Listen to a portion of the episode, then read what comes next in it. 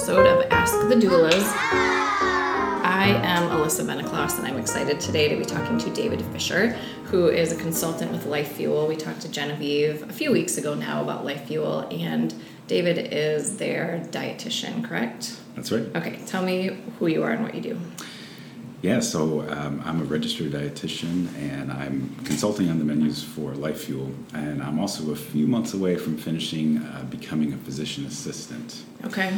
And then, kind of more importantly, I'm also a father of a couple little boys. Uh, so How that old? keeps me busy. One and three.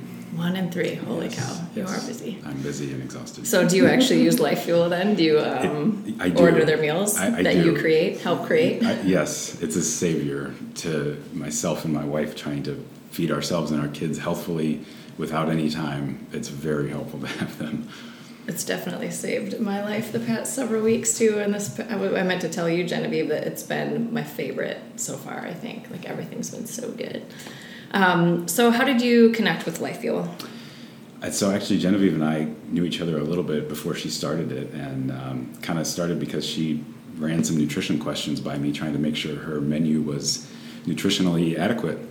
And that uh, turned into a couple of more conversations, and before long, it was like, well, why don't I just review all the menus and be a little bit more involved? So that's what we that's what we started. So, what does that process look like? Does Genevieve come to you with an idea, and then you tell her you need to add this, you need to take that out? What does that even look like? Sort of. She's the chef behind it all, so she creates all the meals. And um, we, we had a lot of discussions in the beginning about kind of nutrition theory and what I think adequate nutrition looks like. And then um, I review the menus that she comes up with. So she'll have a whole week's menu, and I look them over for nutritional adequacy, macronutrients, micronutrients, and kind of feedback. This should be, I think this should be tweaked. This might be something that you're missing. Um, this is something that's, I think you're doing excellent. That kind of thing.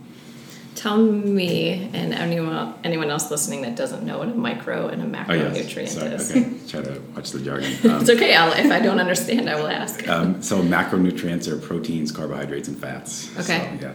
And then micronutrients are vitamins and minerals and other kind of things that are in very small quantities, like antioxidants, phytochemicals, things like that. Okay, so you just know which foods have what.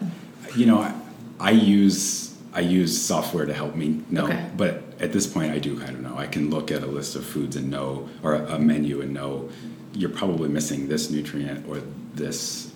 But I still use things to help me make sure I don't miss anything. Yeah. So, what would you say? Let if we had a pregnant mom eating a meal versus someone who's not pregnant or maybe a postpartum mom, are there different things they need to be looking for? Yeah, good question. Fundamentally, no. I'll just say this I start, no matter who I'm consulting on nutrition, could be a, a pregnant mom or an 80 year old with diabetes. I, the 90% of my advice is the same. It's only that last 10% that I might customize it to a particular person. Okay. And that advice is always about eating food that's unprocessed, eating food that is close to the way it comes from the earth. Only once you get that down can you come and talk to me about do I need this supplement or this specific nutrient? Because none of that targeted effort is going to help if you're not, if the base of your diet is not unprocessed fresh food. If it is, if that's taken care of, and I have someone who's pregnant or lactating and they want to come talk to me, maybe we'll start to talk about a few extra things. But if you're eating a varied diet of fresh, unprocessed foods, your bases are covered. Now, the one that people talk about is like, oh, folic acid, folate, things like mm-hmm. that, and that's that's true. The need for that, though, is honestly before you even know you're pregnant most Yeah. times. So we have to get that base covered before you've even gotten pregnant, Okay. and don't come at 30 weeks talking about your folate. You know, that's fine, but that ship has sailed. Mm-hmm. And that's where getting that base down before we even get to being pregnant is the most important part. Be, before conception, even. Yeah, while you're trying. exactly.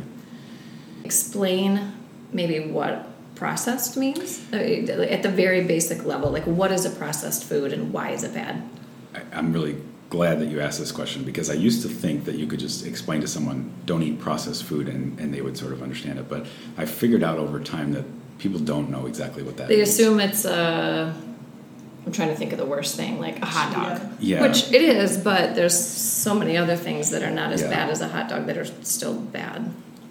Right, and or people apply a very subjective meaning to it. So one, to one person, a processed food is one thing, and another person says, "Well, I'm eating yogurt."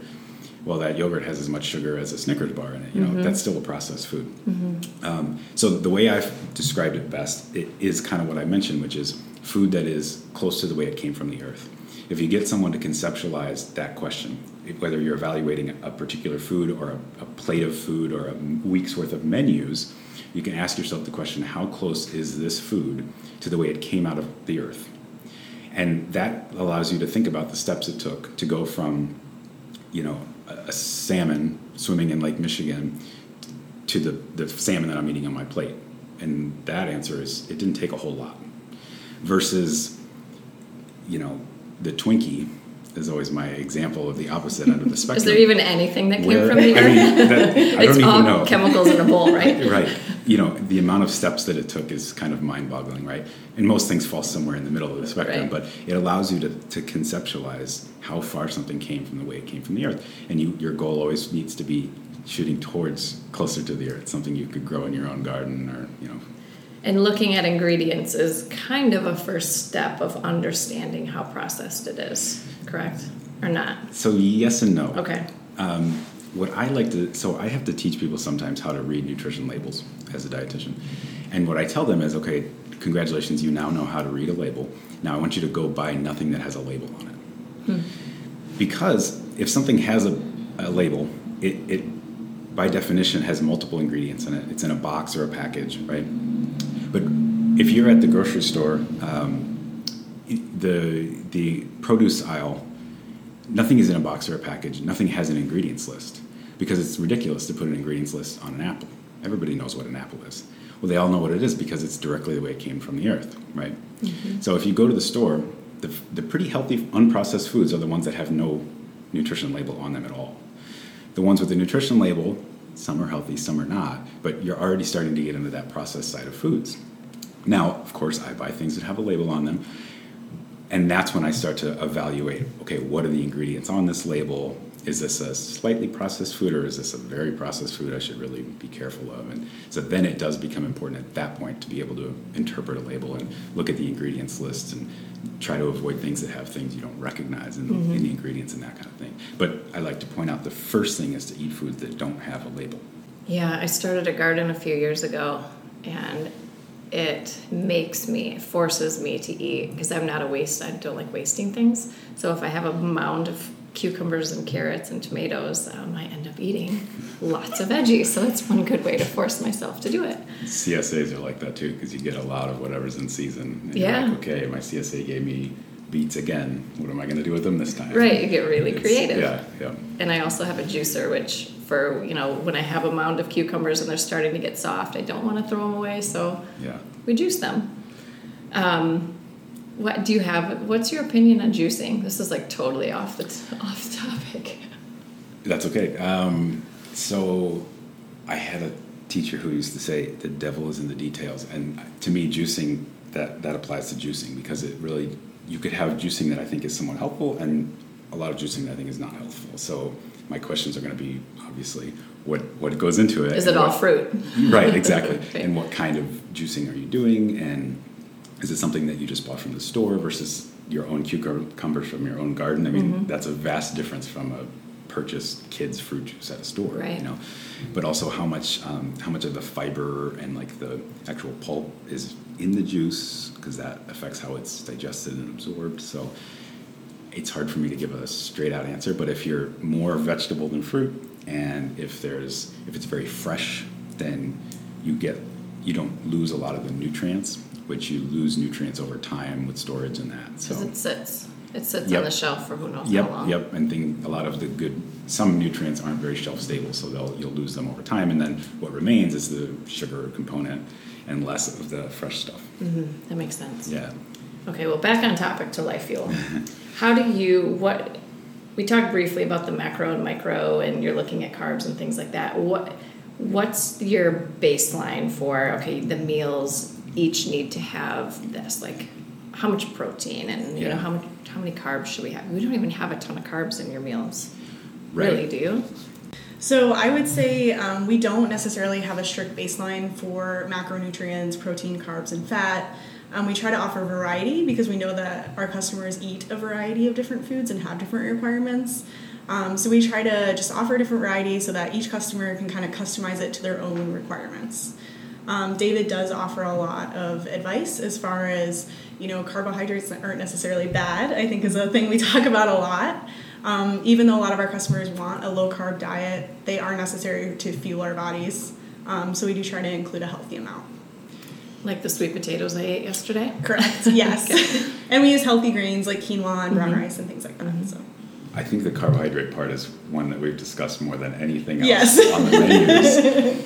It's a very hot topic It these is. days. and she's right that a lot of people want lower carb meals, which is fine. But um, I think that there are a lot of healthy sources of carbs that people might be missing out on.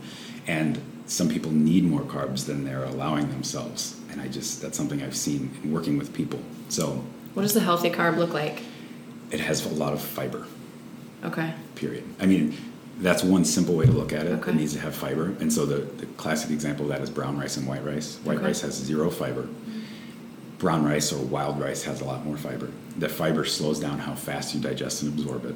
So it slows down how quickly the starch, which turns into sugar, hits your bloodstream. So that's what makes it healthier. And that's the kind of carbohydrates that we've eaten for thousands of years. It's only in the last hundred or so that we've had the modern techniques of removing all the fiber out of foods. Is that how you get white rice? They just remove the fiber from brown rice? Yes. Really? I mean, they remove the the Whatever it is the coating on the rice. Yeah, Yeah. yeah. And that that has not only the right the whole Thank you. not only the fiber, but also some of the other nutrients that you're missing out on. So all you're really left with is starch, plus some nutrients that we add back in, in the steps of processing called fortified. But so the, the the other thing to think about with healthy carbohydrate is back to the question that I said before: How close is this food to the way it comes out of the ground? Wild rice, you know, we've we've eaten for a long, long time, and you can literally grow it in wet environments where we grow rice, and you can eat it just like that. You don't find white rice in the wild. Um, you have to go through these steps of processing. So there's steps to get to the point of being white rice. It's removed. I thought we from- grew white rice. I had no idea. I thought well, they were like little shoots of white rice. I didn't know they literally had to pull it Yeah. off. Like the so if I took wild rice and took the hull off, like you said, it would be white rice inside. I think a good comparison might be whole wheat versus like white flour. Um, it's the same process. They remove the hull and they remove the bran, which is all the fiber, where all the fiber is, Okay. to get white flour versus a whole wheat flour. And so whole wheat is obviously better because you're getting a lot more nutrients. Who did this and who started it and why? Like, how did this even come? why, Um, why would they say, I I, don't like the color of brown flour, Yeah. I want to make it white?